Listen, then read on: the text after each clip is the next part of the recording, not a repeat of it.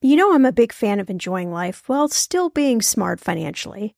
That's why I love ButcherBox. I can get a variety of high-quality meat, seafood, chicken, and pork at an amazing value, all with exclusive member deals delivered to my door with free shipping always.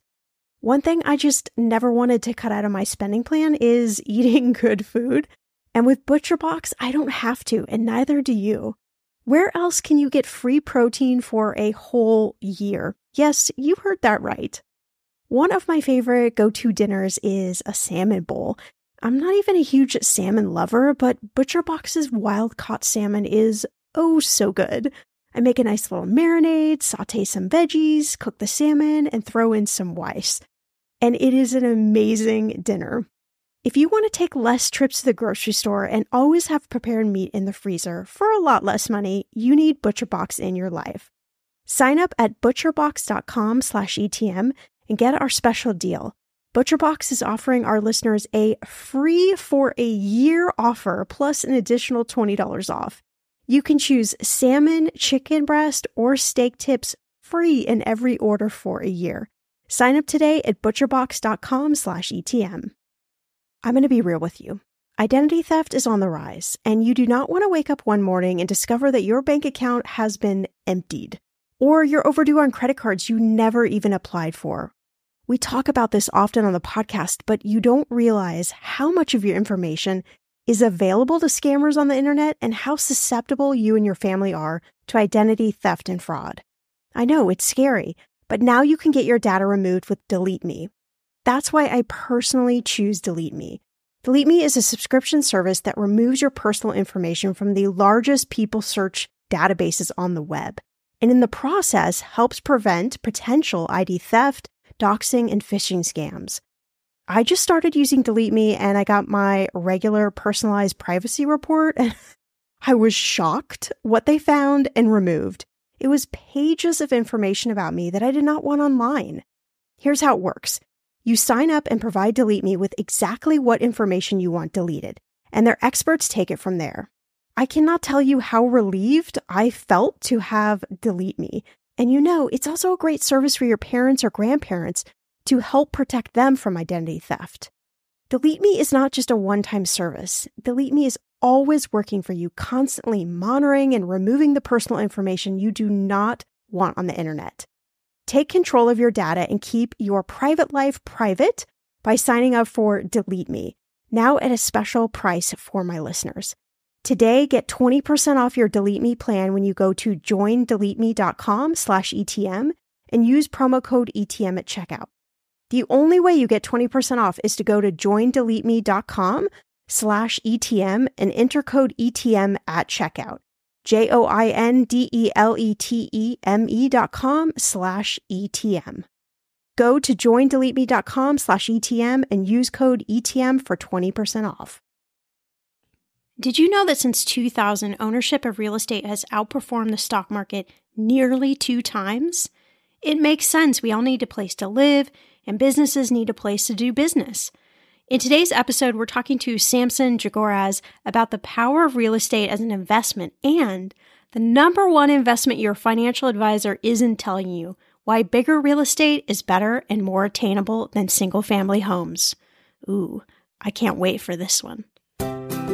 You're listening to Millennial Money with award-winning money expert and serial entrepreneur, Shannah Compton Game, where we flip the script on the old-school approach to everything your parents never taught you about money. Each week, Shannah creates a safe space by talking with special guests from around the world about money wellness, entrepreneurship, traveling like a boss, and what makes millennials tick. Unique stories, trailblazing perspectives, tips, tricks, and everything there is to know about money. Find it all here as you uncover your money story and unlock the life you want to live. Pretty cool, right? Here's Shannah, money expert, Indiana Hoosier, and burger aficionado. Welcome, friend. This episode is all about a different side of investing in real estate. So I want you to channel all your HGTV real estate love into learning about bigger real estate. I'm talking multifamily. According to Samson, hands down, there is no better asset class for building wealth than real estate. However, building wealth through real estate is not very passive by nature. So how do you do it? How do you build wealth in real estate without having to be on the clock 24/7? That's where Samson, founder of Growth Vue Properties, comes in. He's sharing how to get started investing in real estate with a small amount of money, how to invest smartly, yes to this, and the difference between buying a house and investing passively in real estate while still making bank. So excited to share this conversation with you. I'm Shannah Compton Game. This is Millennial Money. Samson, I am so excited to have you on the podcast today. Thank you so much for joining us. You are so welcome. I'm really excited to be here as a fellow millennial to share any and all knowledge and wisdom that I can bring to your audience. So thanks for having me. Yeah, I have so much that I want to talk to you about and pick your brain on. And we're talking about real estate investing. And it's a topic that I've done quite a lot on the show. The show's been around for over 6 years. So obviously we've talked about real estate investing, but everybody who comes on has like a little different niche or maybe some secrets that you've learned that you can really impart on us. And then I think a lot of the listeners are really interested in real estate. I think there's still kind of a little bit of a fear when it comes to investing in real estate, but you say that real estate really needs to be like a key part of our investment portfolio. Can we unpack that a little bit? Like, why is real estate so important? Well, for me, you know, things that I choose to invest in long term just come down to basic human needs. You know, if we just talk about Maslow's hierarchy of needs, food, shelter, and water, you know, at the end of the day, historically speaking, real estate has held up exceptionally well during economic downturns, other than 2008. And that was, you know, mainly because it was that housing crash was specifically driven by bad lending practices. So, you know, when you own something that is a fundamental need, when stuff hits the fan and there's an economic downturn, people are going to do everything in their power to make sure that they can keep the lights on and keep a roof over their head. Nobody actually needs a Tesla. Nobody actually, you know, needs whatever it may be, Zoom stock or anything like that. Nobody actually needs that. And so at the end of the day, where I put my money long-term is in things that just, you know, serve fundamental needs and drive safe and consistent cash flow.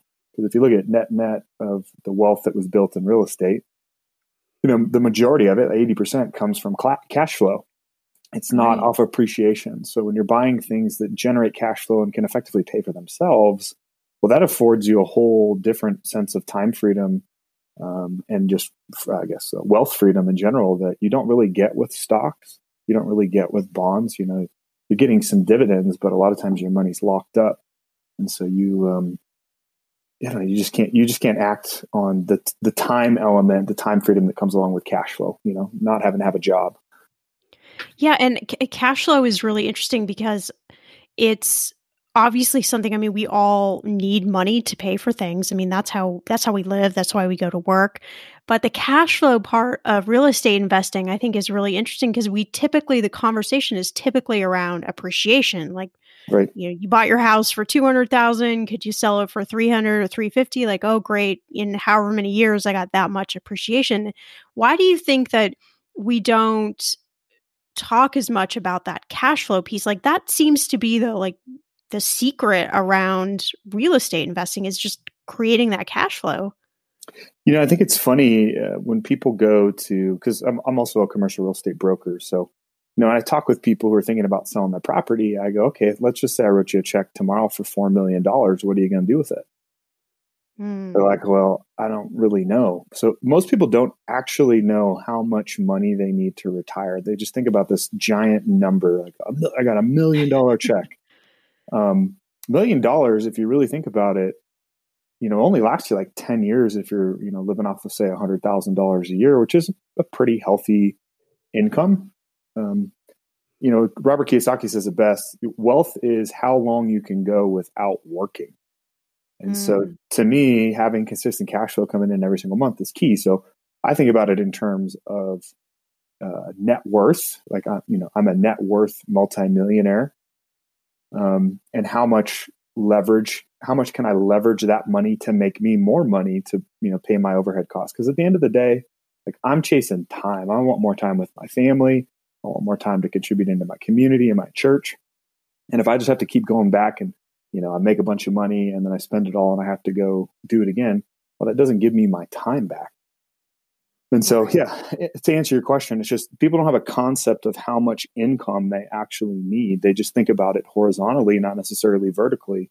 If I have $200 coming in over here and $500 over there and $5,000 over there, pretty soon that adds up to a pretty healthy, you know, salary. And the median household income in the United States is like $57,000, $58,000 a year. So, you know, most people would kill to have $58,000 a year of cash flow coming in. Yeah, definitely. I like that idea of thinking about it in buckets too, that some here, some there. I think that's like a really good visual of the cash flow. And you talked about how real estate is obviously, we need to live in a house. And so there's always going to be a need for real estate. I was really kind of interesting as a spectator to stand back last year and to watch. I wasn't sure, were people going to really like flee into houses? Was that market really going to pop, or were people going to be more cautious with their money? And people went out and they sold houses and bought bigger houses and moved to different states and cities. What sort of trends did you see in real estate last year, or maybe that you're still seeing? Well, the residential market was on fire. It's still on fire. On the commercial multifamily side, you know, we didn't see a lot of deals trading hands last year. We saw about 150 deals that we really, you know, paid attention to from the underwriting side. You know, we've seen about 200 opportunities just in the first quarter of this year in terms of deal flow coming through our desk. Wow. So it's definitely moving more. You can't even really compare the two, because the residential market is really driven by retail buyers and retail investors who are thinking more notionally. You know, the other day I saw a house that was closed $100,000 over the asking price. I believe it. So it'll never appraise, right, for the value. So as long as we continue to live in this, we'll call it printed money environment, fiat currency, where we just continually print more and more money, our dollar is going to be getting weaker and weaker and weaker. And the Federal Reserve has put themselves in a position where they can't do anything other than just keep interest rates where they're at, because if they raise them, the whole thing kind of falls apart. And so, you know, rates will continue to be very, very low, but the byproduct of cheap money is there's lots and lots of cash, lots and lots of leverage. And so every email that I get from a residential lender is like, you can afford more now than you ever could, you know? And it's like, oh my gosh. So it's a zero-sum game. You know, as an investor, the investor side of me is always thinking about, you know, what can go wrong will go wrong, and how do you plan for that? And so that's how you just be a good investor, a good steward of your money, is you're always just preparing for winter. And, you know, back in 2018, we sold our big house, downsized to a townhome, repositioned ourselves with some cash. And for 2 years, everybody was looking at me like I was crazy. Like, why would you move out of your house and move into a townhome? I was like, because winter's coming. They're like, things are so good. We're in the largest expansion since World War II. Unemployment's at 2.89%. Like, what are you talking about? And I was like, well, just look at history, right? It doesn't necessarily repeat itself, but it tends to rhyme. And historically speaking, every 8 to 10 years in our current, you know, paper money society, the market corrects. That's just what happens. But we just keep kicking the can down the road with government intervention. So, you know, those are the things that we're thinking about, is making sure we're buying stuff that cash flows from day one, making sure we're buying properties that can pay for themselves in some sort of economic downturn. You know, scale is actually a way to do that. The more doors that you have on a singular property, the more efficiently the property is going to be able to run, and the more vacancy you can withstand.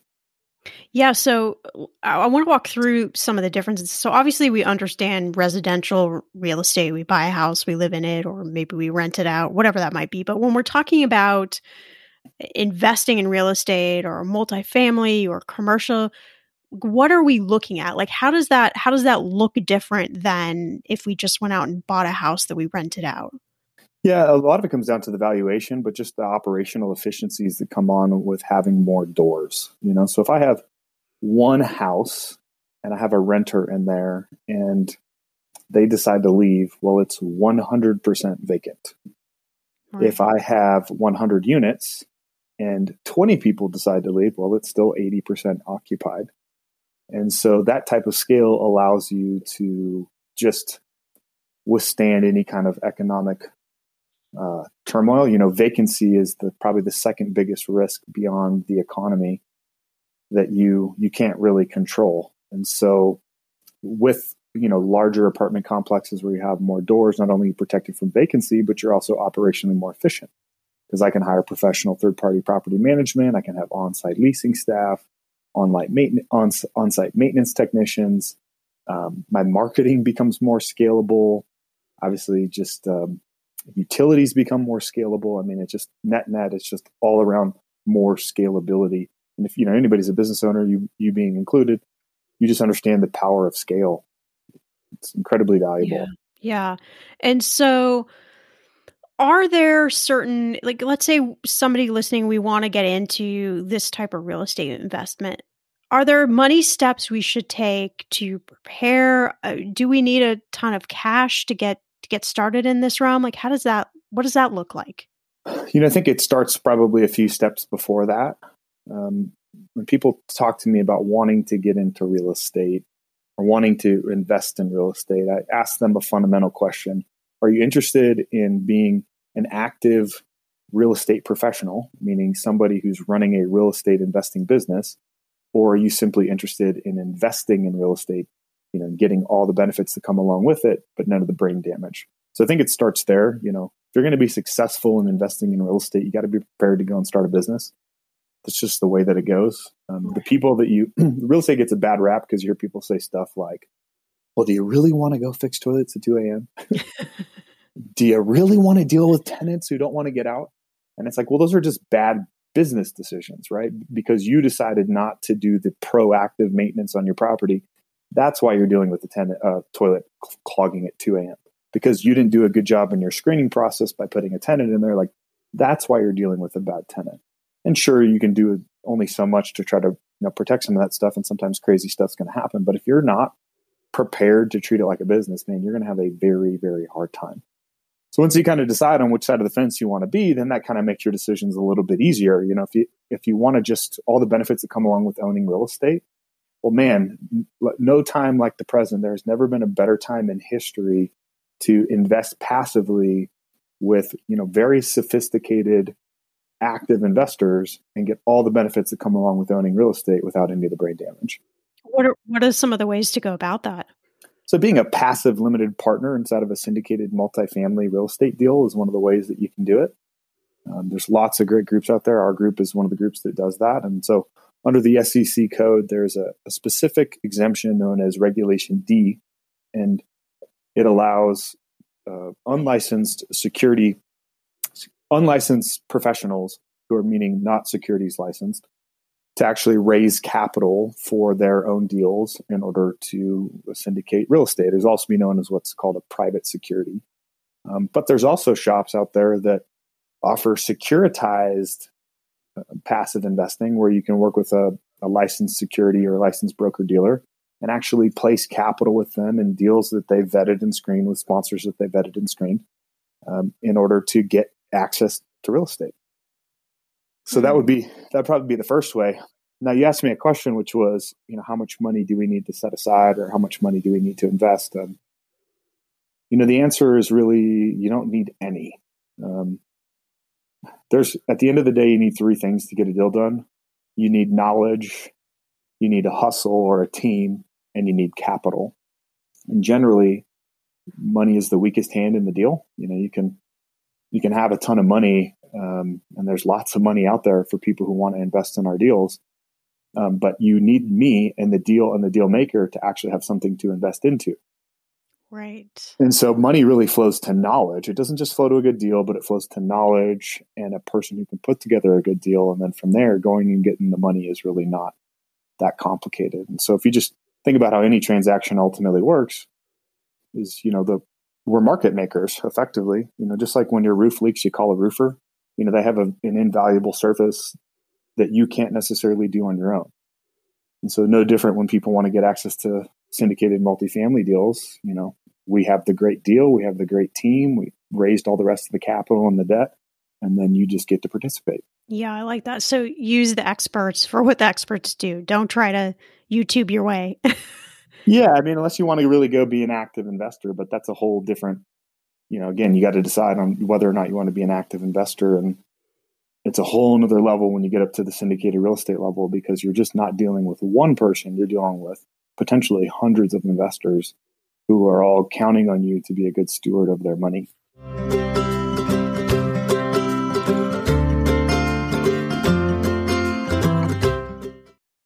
In those moments when money is just not moving as fast as your dreams, Earnin provides the financial momentum you need to keep moving forward. Earnin is an app that gives you access to your pay as you work, up to $100 per day or up to $750 per pay period. You just download the Earnin app and verify your paycheck. Then you access up to $100 a day as you work, and you can leave an optional tip. Any money you access plus tips are automatically repaid from your next paycheck. I honestly would use Earnin in lots of different ways, but what's on my mind recently is I need a night out. I need some good tacos to sip on a few virgin margaritas and celebrate you all helping this podcast earn 26 million downloads. Make Earnin a part of your financial routine and join Earnin's over 3.5 million customers who say things like, when I think about Earnin, I think about financial stability and security. It gives me a lot of peace of mind. Download Earnin today, spelled E-A-R-N-I-N, in the Google Play or Apple App Store. When you download the Earnin app, type in Talkin' Money under podcast when you sign up. It will really help the show. Talkin' Money under podcast. Earnin is a financial technology company, not a bank, subject to your available earnings, daily max, pay period max, and location. See earnin.com/TOS for details. Bank products are issued by Evolve Bank and Trust, member FDIC. Okay, listen, like many of you out there, I love Notion, our sponsor today. And I honestly use it every day for my notes and journaling. I also track our family expenses, and I manage all of our household to-dos. Notion has been such a lifesaver in helping me get a lot more organized, because that's not one of my strengths, without stressing me out. Notion is a place where any team can write, plan, organize, and rediscover the joy of play. It's a workspace designed not just for making progress, but getting inspired. Notion is the AI-powered workspace that can summarize things like meeting notes and automatically generate action items and help you get answers to questions in seconds. It will honestly blow your mind. Notion is for everyone, whether you're a Fortune 500 company, you're a freelancer, you're starting a startup, or you're a student juggling classes and clubs, or you're somebody like myself that just really wants to get organized.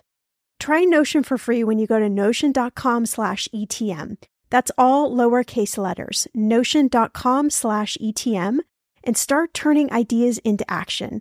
And when you use our link, you are supporting our show, notion.com/ETM. Okay, friend, I want to know, what are your money goals this year? Are you saving to buy a house, or maybe a wedding, or a dream vacation to somewhere tropical? If that's you, please, please take me with you. Or maybe you want to just grow your emergency fund, because, let's be real, life is expensive.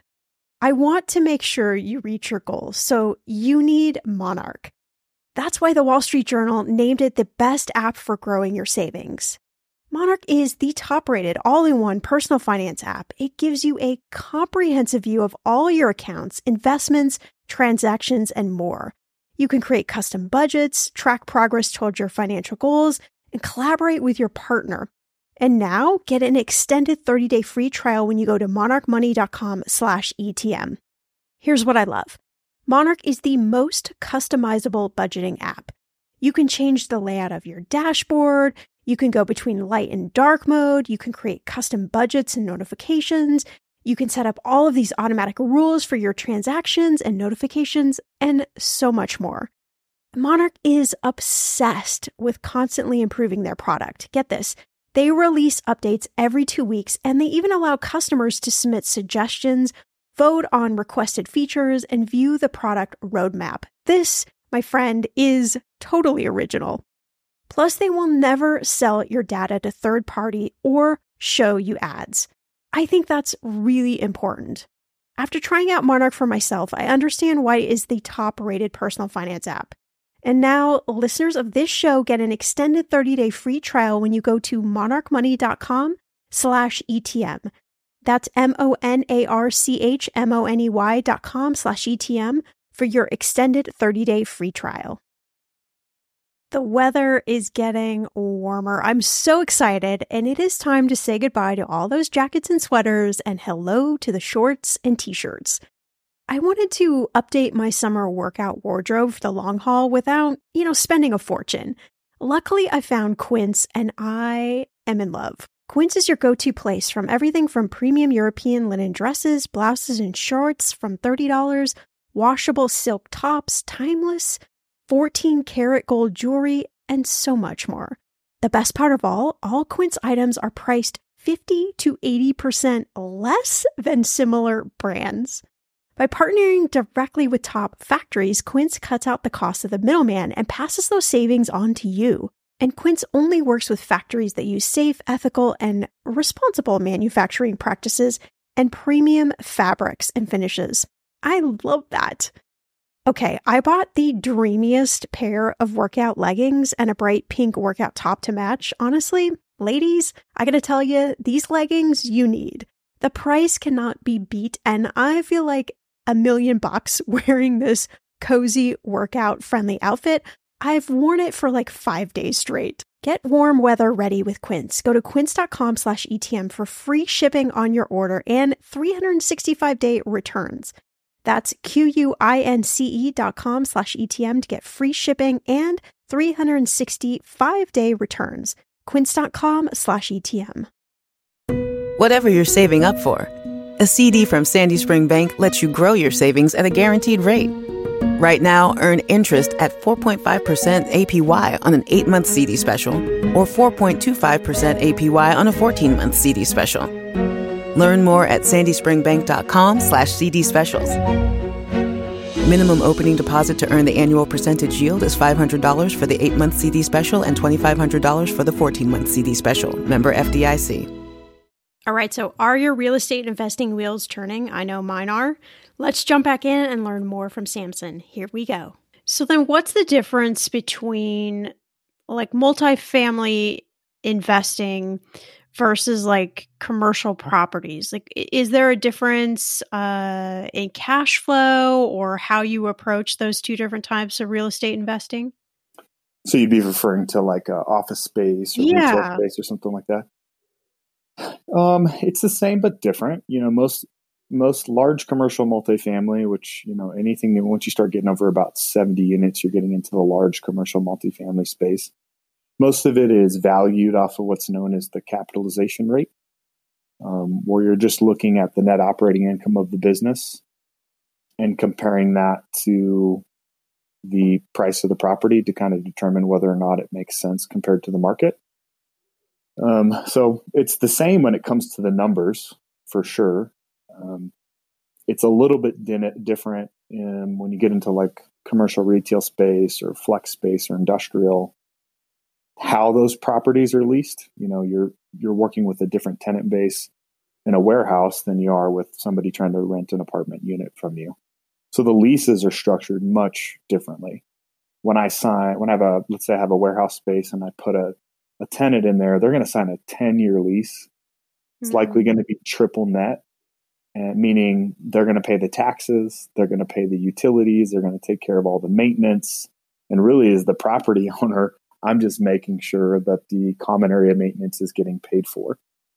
So the benefits of that is you get great long-term tenants. You're going to sign long-term leases, and a lot of the maintenance cost that comes along with the property is not your burden. The drawback to that is, like we've seen, I think, with office space in the last year, nobody actually needs to be in the office anymore to effectively run their business. Which is so great. I'm so happy we got to this point, but I'm finally sad it took a pandemic to get there. So I think that, in terms of trends and shifts, you asked me this a couple questions ago, and I didn't really answer that, but, we're moving to an untethered life. It's becoming an untethered economy. And so at this juncture, if I can go somewhere and have an insane quality of life, my money goes 10 times farther, maybe because I moved somewhere in the Midwest, but I'm still making six figures plus working for a technology company. And on top of that, I can, you know, pop around from one location to the next whenever I want. And when I come back to my home base, I get to live in this really baller pad.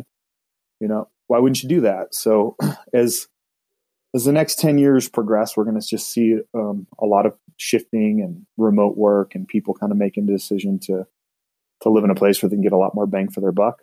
And then on the lower end of that, people who can't afford are going to be moving somewhere where they can afford. So I think what you're seeing right now is you're just going to see a mass migration into the middle of the U.S., where it's, you know, some of the most affordable cost of living in the entire country.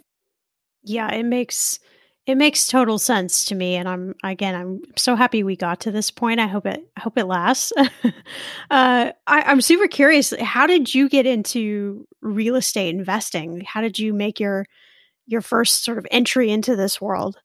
Well, let's see, investing in general. So I have a non-traditional path. I went to school, studied physiology, and thought I wanted to be an orthopedic surgeon, but trying to play college football and maintain the grades that I needed to get into med school didn't quite line up. But that's okay. I think I would have actually been very unhappy as a doctor. I'm just so outgoing and love people. And so as I was approaching graduation, I had an opportunity to join a futures and commodities brokerage. And so for those who don't know what that is, basically a licensed Series 3 broker. And we sold and traded things like gold and crude oil and cows and pigs and corn and soybean and whatnot. And on September 29th, 2008, about approximately 3 months into my career as a newly crowned licensed futures and commodities broker, the Dow Jones fell 777 points in a single day. And I watched the blood in the streets. I had customers that just, you know, got obliterated in that event. But what I did notice is my customers that continually made money were not speculators, meaning they actually were physical producers. They were pig farmers, gold and silver sellers, crude oil producers. That's because they were using the market to hedge their bet. They weren't using the market and just trading price alone. So that's when this idea of, man, you got to own stuff to really be successful. You got to have assets, right? Kind of crept in. And then I was newly married and we were buying our first house a couple years after. That was about 2011. And so I knew that I just didn't really want to be in stocks long-term. I didn't really want to be in leveraged futures. That's for sure. And I just started studying. You know, there's like 5 ways people get into real estate. You're born into it. You spend 7 to 10 years working in an industry related to it, maybe as an agent or a broker or maybe an underwriter or a lender, or you just go bang your head against the wall and figure it out, or you find a mentor. So I started with studying and learning and then getting out there and banging my head against the wall. And then, you know, having 7 to 10 years of just real estate investing, you know, when I wanted to scale up to the next level and really starting to syndicate real estate, I went and found a mentor and found somebody who had already done it, because success leaves clues. And it was just very important to me to make sure that I was working with the best people who already had systems in place and financial models already built that I could follow in their footsteps if I was going to be, you know, taking other people's money in order to go and put together deals. So are there any other like insider secrets or lessons that you've learned kind of along the way that you can share with us, so maybe we don't have to bang our heads on the wall quite as much? Yes. The number one mistake that every real estate investor makes when they're new is confirmation bias. You need to be 100% certain about, number one, why you want to be in a certain market. And then number two, you have to make sure that you stick to your financial model. It's very easy, especially when you put a lot of time into underwriting a deal, to really start to convince yourself why it's a good deal, or, you know, maybe right. get a little soft on your projections. It's always better to under promise and over deliver for yourself as well when you get into it. So that's the first thing, is you really have to fight that and have like a written business plan. And when you get to scale, what we use is we just use a financial model, and we have access to just insane amounts of data that tell us what's actually happening in the market so that we make sure that we're not paying above market for stuff. And then the other part of that is just the value of a partnership. I mean, gosh, you know, there's in any real estate team, you need somebody that can find the deal.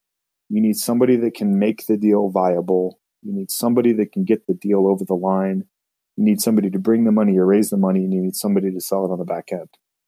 So you might have one of those skills, you know, and you might need to go backfill with the rest, or you might, you know, be the deal finder and you partner with somebody who's got more experience and they cut you in on the deal. So there's just a lot of different ways that you can make it happen and get started or invest in real estate without actually having to have all the money in order to do it. And so, yeah, partnerships and confirmation bias. I like that. Yeah. I'm a big fan of partnership because you're right. There's no way that one person knows all of those or has all those strengths and can pull it all together. And so I can definitely see when we're talking about real estate investing, like having a partnership is, I would imagine, kind of your secret weapon. 100%. But I mean, the example of the partnership in our multifamily business, Growth Vue Properties, is my partner who does all the financial modeling and underwriting went to school for it, number one. Number two, he's a commercial loan originator. So he literally underwrites for a living. That's his job. So when it comes to financial modeling, I'm very competent and can do it and understand it, but I don't know if I'm ever going to be like that level good. Right. It's also just not my personality. You know, my personality is to get out there and meet with brokers and find deals and create teams and build strategy and process and systems, and then, you know, raise capital. Those are things that I'm very good at. Those are the gifts that God gave me. So lean into my strengths has definitely been a big part of it. How hard is it to find multifamily investment deals? Like, is it, I would imagine it's more of a search than obviously buying residential real estate. Yeah. You know, the hard part is there's not like a MLS system in commercial real estate. Brokers ultimately control the market, and a lot of stuff never actually goes fully to market. You know, a lot of times you're making relationships with brokers who have been working with these customers for 10, 15, 20 years. They've helped them buy a bunch of properties. Those properties are now coming full cycle and getting ready to go to the market. So you got to know the broker, and the broker has to believe that your team can execute, your team can close, that they can bring the money, not only because it's obviously their customer, but number two, a lot of these sales cycles can be 6, 7, 8 months. And so as a broker, you don't get paid until the deal closes. So the broker cares about one thing ultimately, which is, can you close? And so, yeah, it's just spending a lot of time doing that. And then there's lots of good data. I mean, property ownership is that information is pretty much readily available. But there's some good platforms out there now that we leverage that allow us to see who the ownership group is, how many properties they might have in their total portfolio. And then it's just picking up the phone and calling them. It's the stuff that it's not very sexy or glamorous. There's not like that part is relationship based, you know, and you just got to pick up the phone and call. Yeah. It's so fascinating and so interesting for me even to learn about this type of real estate investing. And it's definitely a very unique niche, and you definitely need people that know what they're doing. So I would love for you to tell everyone who's listening, if they're interested, how they could connect with you, learn more about this, and really understand the process that you go through. Yeah, 100%. The first step is, if you're interested in passive investing, you know, the appeal there is you can get the same, if not better, returns by passively investing into larger assets that drive safer and more consistent returns. The first step is you just got to get educated on how the game is played. A lot of people, once they decide that passive investing is the right path for them, they have a lot of uncertainty because they just don't understand the jargon. They don't understand who the players are, how the game comes together, how we raise money or capital, how everybody gets paid. Some of it's not knowing what questions to ask. So if you head over to PassiveInvesting.pro, I put together a course, which is known as the Passive Investor P.O.W.E.R. Playbook, that really, one, gives you all the background information about how the industry works, and then two, an actionable framework that you can leverage to go and analyze any passive investment, whether it's with us or with, you know, some other group. That is amazing. I love that. Well, thank you so much for sharing all of your knowledge. This has been so, like I said, just very insightful. So thanks so much for joining us on the show. Yeah, you bet. Thanks for having me. I have to tell you, after working with high net worth individuals for more than 10 years, the common denominator was that they invested in real estate. Sure, they had a nice house, but it really wasn't about that for them. They wanted to invest in real estate and earn income, grow wealth, you name it. So I'm really excited about this idea of investing in real estate without having to unclog toilets and change light bulbs. That's the kind of investing I like. So if you enjoyed this episode, do me a favor, share it with friends, family members, anybody who you know is really interested in investing in real estate. As always, you can head to the show notes for all the links to the episode guest and episode sponsors. Be sure to follow Millennial Money Podcast in any podcast player you're listening to so you never miss an episode.